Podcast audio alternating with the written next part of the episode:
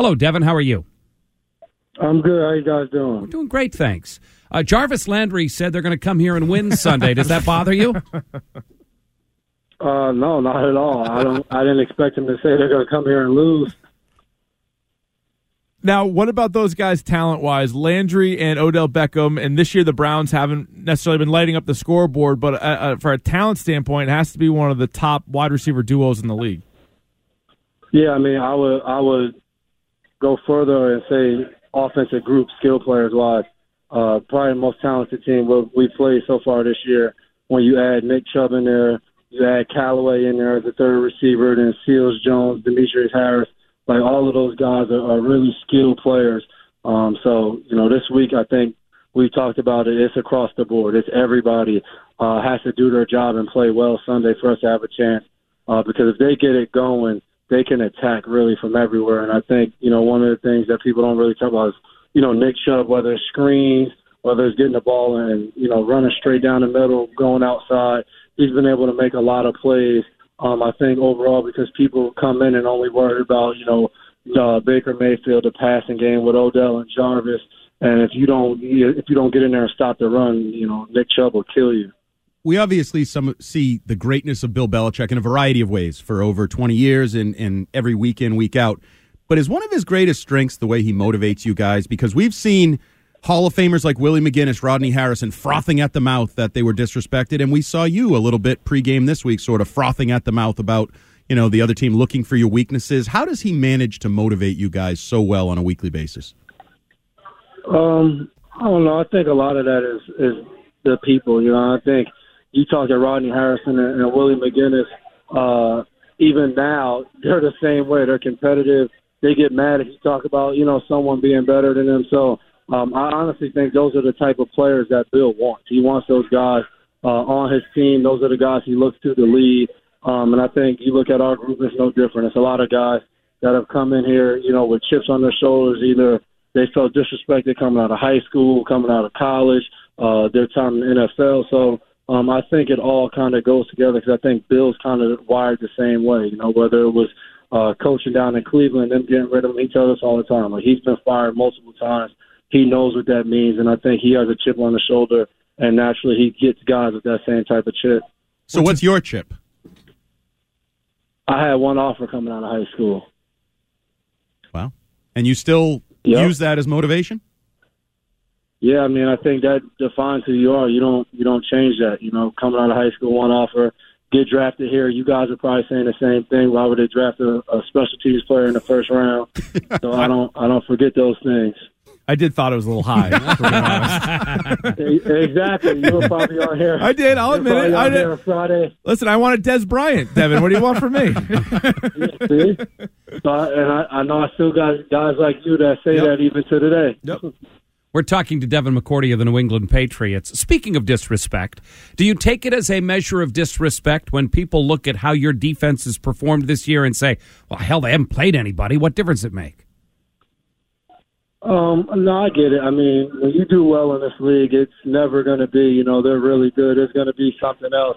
Um, and that's why I always tell guys, like, you can't be motivated by what other people say. Like, you have to have your own self motivation as an individual and as a team. So um, I feel like no matter what, it's going to be something. You know, you play well in a game, it'll be because somebody was hurt, it'll be because this didn't happen. Um, but at the end of the day, like, I think it has to be your own personal team goal to go out there and play well and try to play together. So um, I would say that's what motivates us. Like we don't really care if someone says you know they haven't played anybody. I think that's more disrespectful to the talent in this league to think that you know you could just go out there and and you know roll the balls out there and just go play good football. Like it's hard to win in this league uh, week in and week out. Why do you think it didn't work out with Michael Bennett here? Um, I just think that's the way things go. You know, uh, I don't think it's a, a certain reason. Um, like I got along really well with Mike. You know, I think a lot of us, you know, we Saturdays before games we sit downstairs and talk for an extra hour and a half after meetings, laughing and joking. Um, but sometimes on a, a football uh, standpoint, it just doesn't work out. Um, that's why there's 32 teams in this league and guys play for different teams. Um, I think because of that, whether it's scheme, personal, like it's it could be a bunch of different things. But you know, whatever happens, I think um, you know, I wish him the best in Dallas. I think he's a, a, obviously a great player. He's been a great player for years, so um, I'm sure he'll help them. Devin, we've heard a lot of good things about Mohamed Sanu, your Rutgers teammate, and he sounds like you guys sort of hardworking, versatile. We know he can throw and do all. Tell me something I don't know about Mohamed Sanu that he's going to bring to your team. Um, I think he also have a leadership uh, component about him. I think because of um, you know how he's building and what he's done in this league, um, you know, and I think that kind of shows. You know, you get a guy that comes in and you know he doesn't have to feel I'm not but just how you handle yourself. You know, I always remember back when I was young and Bill said leadership was about attitude and performance. Um, and you know that's what comes to mind when I think of Mo. You know, coming in same type of attitude every day, just put your head down and work, um, and then you go out there and play well. I think you become a leader on a team, um, you know, pretty fast. I don't think it has to be something that happens, you know, over a full year or five or six months. It can happen immediately. Just your approach to the game. Beyond the leadership component, what are the physical assets he brings to the team?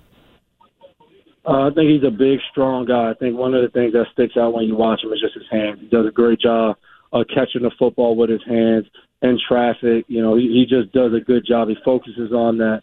Um, so I think that's one thing that you know really sticks out when you have a bigger guy like that.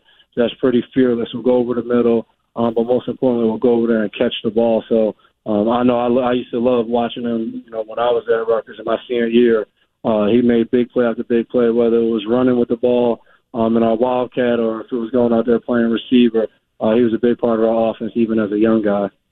A big conversation, really, all season, the last couple of days, has been, you know, whether or not Tom Brady might consider retirement at the end of the year. For for you, Devin, is it something that once the season begins, you're just locked in on the season, and then you might start thinking about your future at the end of the year, or is it something that seeps in during the season? How do you how do you handle that, especially now you've been in the league uh, ten years?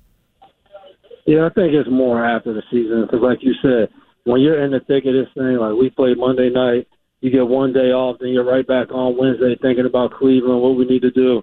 You just don't have time to, you know, sit back and think. And I know some people are like, but dang, then you'll have a bye week. And I'm like, man, if you know my wife, my bye week's already planned out. So um, it's all, it's always something that you don't really have time to think about it. You're just so such in the moment trying to win games that that's what you focus on. I know you guys, uh, defensive backs, most of you are NBA fans. I know you're an NBA fan. NBA season is here. Can I get Devin McCourty's 30 second NBA and Celtics preview? Uh, I like the Celtics this year. I think, you know, you lose a great player like Kyrie, but then you add a Kemba Walker, who's a great player, just not as known because he's playing down in Charlotte. Um, but I think they have an opportunity uh, because of the, the amount of good players they have to spread their wealth. Um, I think Williams will be a big uh, a big, has stepped up big time this year with Al Horford uh, from a defensive side. So I think the Celtics are, will have a good chance to just be there. And, and I think this year in the NBA, there's going to be a lot of teams that need to gel throughout the season. So it'll be hard to evaluate everybody, you know, as soon as the season starts off. But I think some of those top talented teams uh, will really show themselves towards the end of the year. Final question before we let you go. Uh, your first year, you had seven interceptions. You've got five so far this year. How do you put yourself in a position to get five at this point? Is it a combination of luck and skill, game planning? What's involved? Uh, you got to just make sure the, the head coach gets a lot of really good defensive players, and you put yourself in a position that when they make good plays, you can capitalize.